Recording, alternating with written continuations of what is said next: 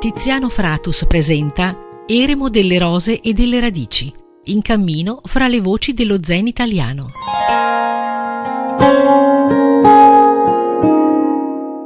Care ascoltatrici e cari ascoltatori, benvenuti a Eremo delle Rose e delle Radici, in cammino fra le voci dello zen italiano. Chi vi parla è Tiziano Fratus e vi stiamo trasmettendo sulle frequenze di Radio Francigena. Ed eccoci quindi a questo nuovo passo del nostro cammino, alla scoperta di coloro che in Italia oggi vivificano, interpretano, divulgano, ciascuno a modo proprio, la parola e gli insegnamenti del Buddha, così come si è andato a configurare all'interno di una tradizione che è quella molto particolare del buddismo zen. Questa sera abbiamo il piacere di ospitare Marosa Myoko Agnoli. Abbiamo già incontrato nelle puntate precedenti Fausto Taiten Guareschi, che, come abbiamo ripetuto più volte, è ed è stato uno dei pionieri del buddismo zen in Italia. Abbiamo visto in tutto questo nostro piccolo excursus fra le voci dello zen italiano che a metà degli anni sessanta, tra il sessantacinque e il sessantotto, iniziano a presentarsi sul paesaggio italiano alcune piccole esperienze di meditazione e di avvicinamento alle tradizioni del buddismo zen. Una piccola sala di meditazione a Venezia, uno spazio per la meditazione, la lettura e lo studio a Torino nel sessantotto. All'inizio degli anni settanta, abbiamo il primo monaco italiano presente in un tempio zen in Giappone, ovvero Luigi Mario Engaku Taino, che si forma in un tempio della scuola Rinzai. Taino riceverà il mandato da parte del suo maestro Yamada Momon di venire in Europa, di tornare nel proprio paese per divulgare e insegnare la via allo zen che lui aveva imparato. Taino torna in Italia, trova questo cascinale fra il settantatré e il settantaquattro sulle colline umbre e in questo posto fonda la prima cellula di quello che sarà Scaramuccia. Nel frattempo abbiamo visto che negli anni settanta, quindi in tutto il decennio, passano in Italia maestri importanti, soprattutto francesi, e quella grande figura seminatrice del buddismo di scuola Soto in Europa che è stato Deshimaru, di cui sono allievi Fausto Taiten Guareschi e un altro maestro che abbiamo incontrato, ovvero Roberto Pinciara. Sulla fine del decennio, tre giovani appassionatissimi partono per il Giappone e vanno a studiare con Ko Watanabe, discepolo e erede di Uchiyama, e tutti coloro che davano corpo all'esperienza di un tempio molto importante, l'Antaiji, che in Occidente in realtà era famoso per la presenza di un grande monaco che si è chiamato Kodo Sawaki, che è stato il maestro di Deshimaru. Tutta una serie di geometrie che si rincorrono e che si intrecciano. Strumia, Gizzo Forzani e Maurizio Marassi restano in Giappone per diversi anni. Quello che poco si sa è che in realtà non erano soli, insieme a loro c'erano anche le rispettive compagne, che purtroppo verranno trattate in una maniera un po' particolare, nel senso che quel ritardo ultrasecolare che lo zen oggi per fortuna ha in buona parte dimenticato, al tempo era ancora visibile, anzi concreto. Non a caso, quando si parla dei grandi maestri, delle grandi figure del buddismo chan e soprattutto del buddismo zen, noi parliamo esclusivamente di figure maschili, e qui sicuramente ha avuto importanza anche la spinta, la modernità, la società occidentale, la nordamericana, ma in parte anche quella europea, che hanno spezzato questa palese disparità di trattamenti. Non è piacevole ricordarlo, ma bisogna essere anche obiettivi e, per quanto possiamo, questa piccola trasmissione cerca anche di rendere conto di questa disparità. Ovviamente una disparità che noi abbiamo cercato, come normale che sia, come giusto, come opportuno che sia, di superare costantemente, tant'è che abbiamo coinvolto diverse figure femminili dello zen dei nostri giorni. Fausto Guareschi, una volta che nel millenovecentottantadue viene a mancare il suo maestro Deshimaru, va in Giappone e ottiene il famoso sigillo, diventa erede nel Dharma di Soju Narita, che è erede a sua volta di Sawaki, quindi il maestro di Deshimaru. Insieme a Guareschi ottiene questo riconoscimento anche Pinciara.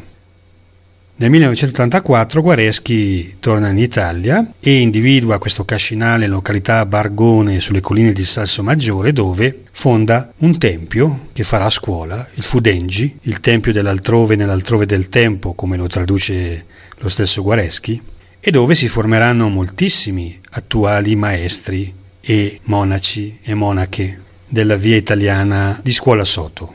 E fra le prime persone che hanno raggiunto Guareschi e che hanno insieme a lui vivificato quel luogo, quei mattoni e quella terra che noi conosciamo come Fudenji, c'è proprio Marosa Myoko Agnoli, che nasce nel millenovecentocinquantatré a Fidenza, quindi poco distante da Salsomaggiore Terme.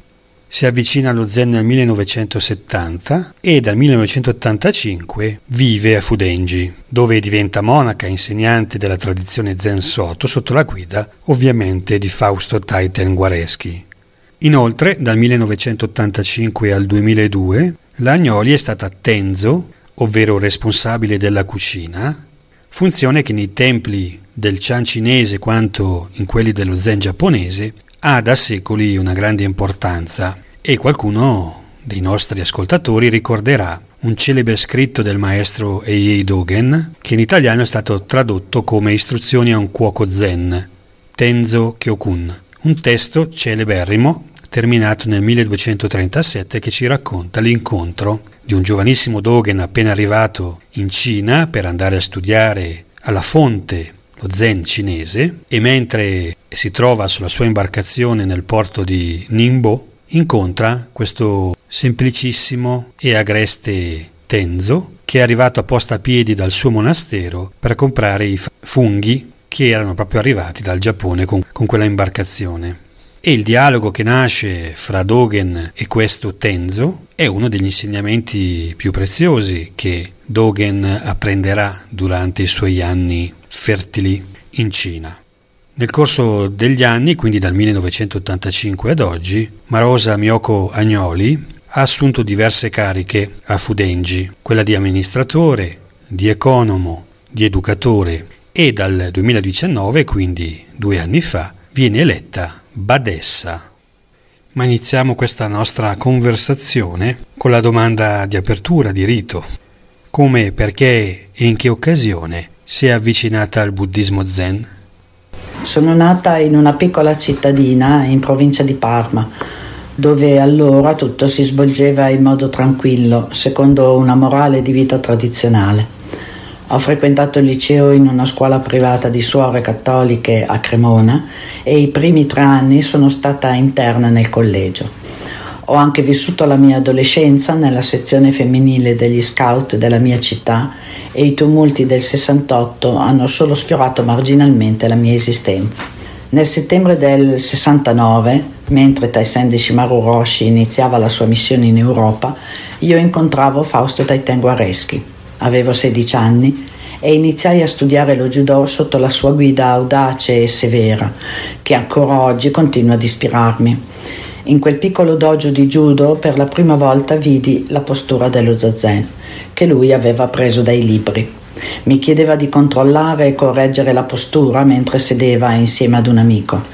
L'immobilità, la bellezza e la raffinatezza di questa postura mi affascinava moltissimo, finché un giorno chiesi di potermi sedere di fianco a loro.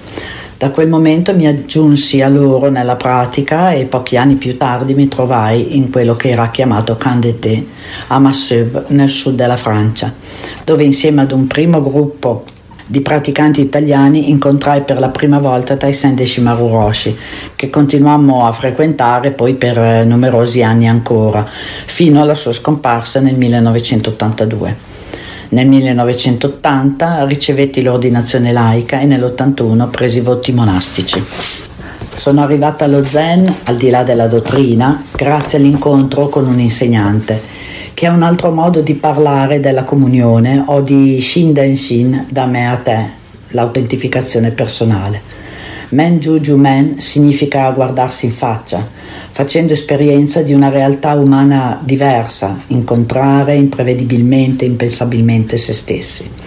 Conoscere se stessi è la nostra via, la via del Buddha, Butsudo, come dice Dogen Zenji, il fondatore della nostra scuola Zen Soto.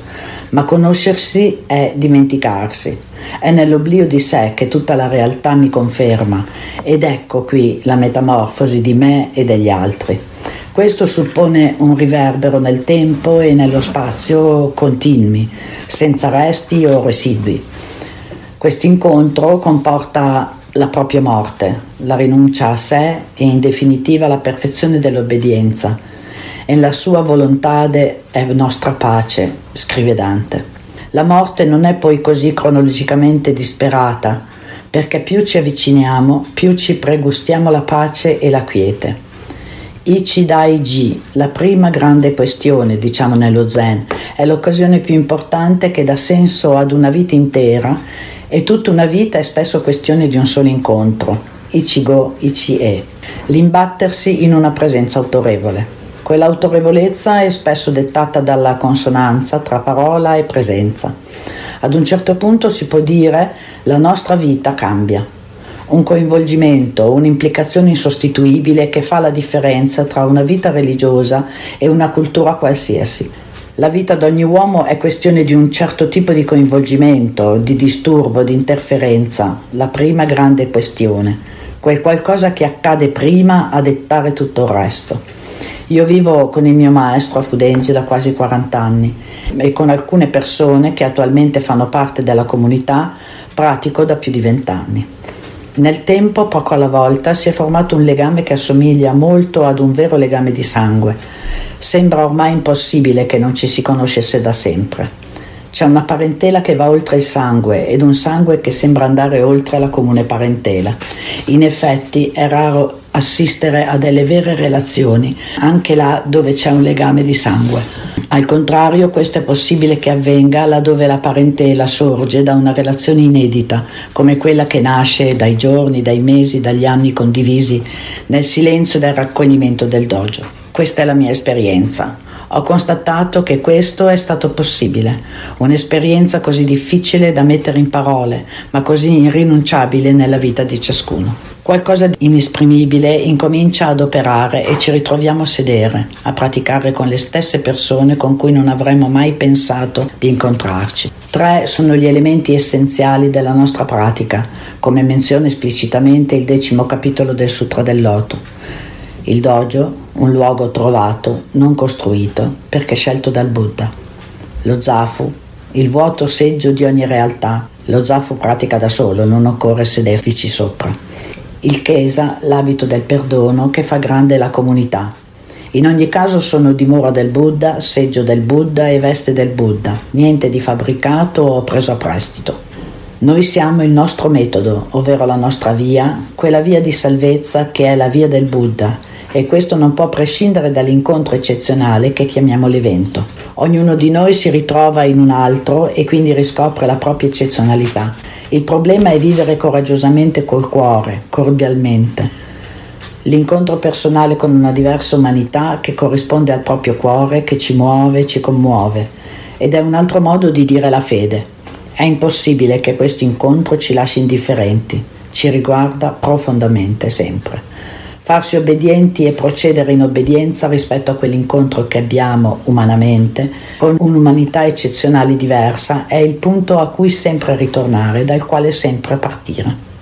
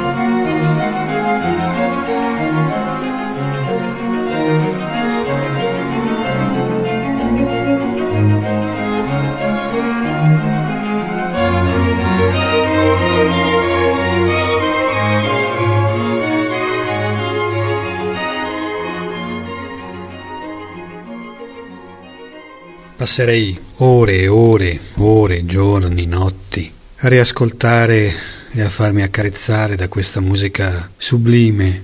Il compositore che ci ha donato tanta bellezza era un compositore olandese, Simeon Ten Holt, vissuto fra il millenovecentoventitré e il duemiladodici, allievo di Jacob van Dormaseler, di Arthur Honegger e Darius Milhaud, ma un grande inventore, un inventore, come abbiamo sentito, di movimenti che oscillano, che si ripetono, che circolano, di variazioni, di variazioni, di variazioni.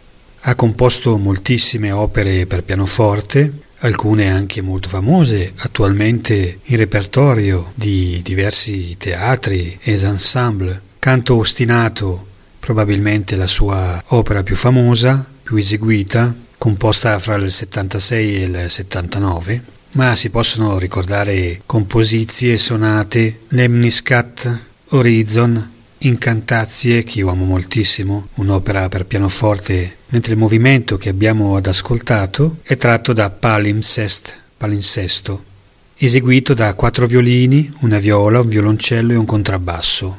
Esistono due versioni, una del novanta novantadue e un'altra rivisitata ad un anno dopo, del millenovecentonovantatré. Per quanto mi riguarda, è un compagno del mio tempo, Simeon Ten Holt. Torniamo alla nostra conversazione con Marosa Myoko Agnoli. La seconda domanda che abbiamo posta riguarda la sua funzione, il suo compito di Tenzo. Lei è stata Tenzo, una figura oramai quasi mitologica nella storia letterale dei templi Zen. Ci può parlare dell'esperienza che ne ha fatto, che cosa ha imparato e che tipo di rapporto e di responsabilità si è creata negli anni con gli altri membri della comunità di Fudenji? Il Tenzo in un monastero Zen è il responsabile della cucina, o meglio, è colui che è preposto al nutrimento dei monaci. Quando mi è stato assegnato questo compito ho accettato, non tanto perché mi sentissi pronta o particolarmente dotata, ma in spirito di obbedienza. Inoltre confidavo che se il mio maestro mi aveva assegnato un simile incarico, fosse perché scorgeva in me un potenziale che mi era ancora sconosciuto. Mi sono resa conto ben presto che preparare il cibo non è solo chiudersi in cucina dalla mattina alla sera mettendo insieme degli ingredienti per ottenere delle pietanze gustose, ma si tratta invece di approfondire la conoscenza dello spirito del luogo, della tradizione, dei vari responsabili che gestiscono il tempio e monastero, delle attività che lì si svolgono. Per preparare un pasto adeguato si deve sempre considerare, oltre alla stagione, il tipo di lavoro svolto da ciascuno, il programma della giornata, lo stato di salute, di umore, tenere conto di ciò che è disponibile nell'orto e approvvigionare ciò che manca, cioè non sprecare nulla, tenere conto delle offerte di cibo da parte di visitatori e ospiti, avere cura degli utensili, istruire eventuali aiutanti, coltivare un buono stile consapevoli che ciò che nutre non è soltanto un apporto equilibrato di carboidrati e proteine. Per esempio, agli inizi di Fudenji, quando non c'era ancora il riscaldamento e l'acqua calda, nelle fredde giornate d'inverno degli anni Ottanta, io mi alzavo due ore prima, prima degli altri, per accendere il fuoco che avrebbe riscaldato l'acqua da utilizzare sia per cucinare il riso sia per lavarsi. Oppure, quando nevicava, svegliandomi prima degli altri, mi preoccupavo di spalare la neve liberando l'accesso al dojo. Questa costante attenzione alle cose e alle persone, sia da un punto di vista particolare di attenzione al singolo, sia dal punto di vista dell'atmosfera quotidiana d'insieme, mi ha portato a ridimensionare e a volte a distogliere lo sguardo da me. Più mi occupavo degli altri e più anch'io ne ricevevo beneficio. Nel Tenzo Kyokun, Dogen Zenji scrive: è una mansione che deve essere espletata da persone consapevoli che ogni loro atto deve essere ispirato dal fondamento che anima la loro scelta di vita, perché è proprio ogni atto che dà la forma al proprio modo di vivere. Non ci possono essere secondi fini o distrazioni, perché il cammino religioso abbraccia ogni momento della vita, altrimenti si attua una separazione che è fonte di confusione e insincerità. Se chi fa questo lavoro non si rende conto che esso è in se stesso espressione diretta e completa della via, senza bisogno di aggiungere null'altro e non un semplice preparare da mangiare per gli altri, tutta la sua fatica è vana, perché il risultato del suo lavoro risentirà di uno spirito non autentico. Per questo nel libro delle regole dice: chi agisce è lo spirito della via, Bisogna lasciare che sia lo spirito della via a operare, prendendo la forma che di volta in volta la situazione richiede, senza rigidità e senza preconcetti. Il vero scopo è che ognuno dei membri della comunità sia, grazie al nutrimento che il Tenzo gli offre, in armonia con se stesso e con gli altri e possa dedicarsi con serenità e buona salute alla propria pratica. Terza domanda. Attualmente è badessa di Fudenji. In Italia, come ricordava nella sua intervista a Maria Grazia Iten e Scinneo Marradi, in passato lo zen europeo, quanto quello italiano, è stato prevalentemente maschile, ma nelle ultime stagioni la situazione è mutata. Attualmente ci sono diverse donne alla guida di templi e comunità zen, penso a lei e alla Marradi, penso ad Elena Seishin Viviani a Torino, erede di Strumia, e penso a Emanuela Dosan Losi e la sua esperienza di guida del centro Mokusho di Torino e quindi al tempio che ha fondato nel suo paese natio, nel Mantovano. E ancora penso a, ad Anna Maria Gioezzu Epifania all'Anshin di Roma e a Dinagira Doju Freire a Fossano, nel Cuneese. Che cosa sta succedendo nello zen italiano? Mi compiaccio che attualmente nello zen italiano ci siano molte figure femminili alla direzione di centri e monasteri, in particolare Elena Seishin Viviani, responsabile del centro Enkuji, come erede del reverendo Daido Strumia, è per me come una sorella. È stata presente a Fudenji fin dagli inizi e oggi ha ancora un ruolo attivo nella pratica monastica. È infatti vice educatore e insegnante al seminario di studi. Per quanto riguarda la mia storia, quando il mio maestro mi ha invitato a raccogliere il testimone succedendogli nella carica di abate, mi è sembrato molto naturale accettare. Dopotutto ho visto nascere Fudenji e ho contribuito fattivamente alla sua crescita. Posso dire di aver piantato ogni pianta, ogni cespuglio, di aver posato ogni sasso, ogni mattone. Per entrare maggiormente nel merito della questione femminile, non possiamo dimenticare che da un punto di vista più storico, in Giappone fino al millenovecentoquarantuno il ruolo più importante che le monache buddiste zen di scuola Soto potevano aspirare, in mancanza tra l'altro di un'istruzione adeguata, era quello di occuparsi di un piccolo tempio senza fedeli. Solo a partire dal millenovecentocinquantatré, parallelamente alle modifiche costituzionali apportate dall'occupazione americana postbellica, queste restrizioni discriminanti cominciarono da allentarsi un po' in tutte le scuole buddiste, ma già nel millenovecentoquarantaquattro le monache della scuola Soto si staccavano dall'organizzazione amministrativa generale ufficiale, la Sotoshu Shumucho, per dar vita ad una propria organizzazione, la Sotoshu Nissodan. E solo nel settantotto esse ottenevano il permesso di raggiungere il livello di badesse di un tempio, l'ultimo prima di quello di Zenji, riservato alle massime autorità come Dogen Zenji e gli abati dei templi di Eiji e Sojiji. Il rilevante apporto delle donne allo sviluppo del buddismo costituisce una sorta di fenomeno carsico, fecondo ma sotterraneo, che sta emergendo sempre di più. È forse il segno di un istinto comune a tutte le persone di tornare al ventre materno, il desiderio di far capo a un santuario ancestrale. È come donna che sto vivendo la mia vita da monaco zen.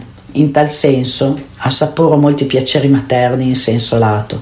Penso che il ruolo materno sia una responsabilità donata a qualunque donna, anche se non si sposa o mette al mondo dei figli propri. È la responsabilità di far nascere ed educare, crescere e nutrire ogni cosa senza distinzioni, attraverso l'ascolto, la disponibilità partecipe e l'istintiva propensione alla vita cenobitica.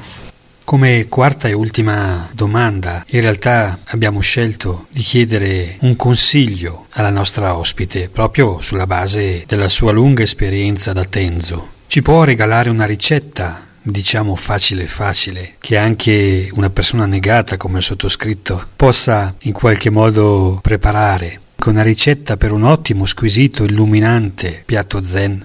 Con lettramenti e cinque sapori riesce ogni ricetta. In un monastero zen si vive di offerte e c'è poco da scegliere, ma con un'attitudine gioiosa, generosa e con il cuore di una nonna le cose si trasformano sotto mano, purché nessun gusto manchi: il salato, l'insipido, il dolce, l'amaro e l'acido. Sulla base di questo propongo il tempura udon. Si tratta di cuocere in acqua poco salata degli udon, spaghetti giapponesi, oppure delle bavette italiane. Una volta cotte occorre raffreddarle sotto l'acqua corrente. A parte si prepara un brodo con alga kombu, funghi shiitake oppure fettine di porcini secchi, sake o vermouth, sale, zucchero, salsa di soia e scaglie di pesce, che si chiama bonito. Per il tempura la scelta delle verdure varia secondo il gusto e la stagione. Anche il modo di tagliarle può variare a piacere. Per la pastella del tempura mescolare uovo, farina, acqua fredda, anche minerale. La pastella deve essere mantenuta fredda durante tutto il periodo della frittura. Poi si procede con l'immergere nella pastella i pezzetti di verdura e farli scivolare nell'olio bollente. L'importante è che rimangano leggermente dorati. A parte si preparano i condimenti in ciotole separate, alghe nori tagliate a piccole striscioline, sesamo tostato, zenzero fresco grattugiato, porro fresco tagliato molto sottile, salsa di soia, peperoncino.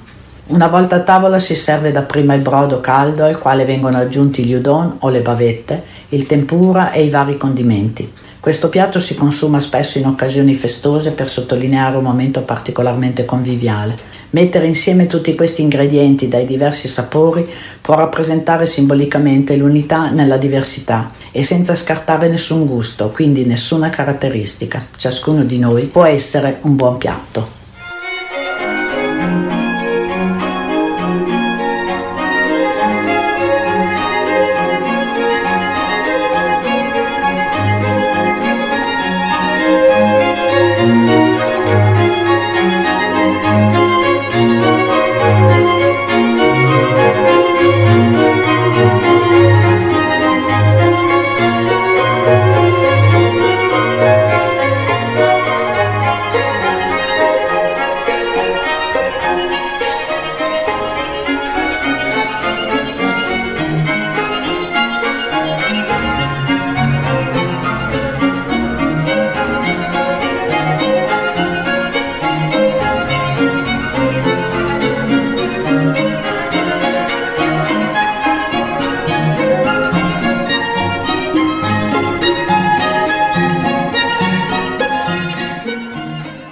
Bene, siamo arrivati al termine anche di questa puntata di Eremo delle Rose e delle Radici.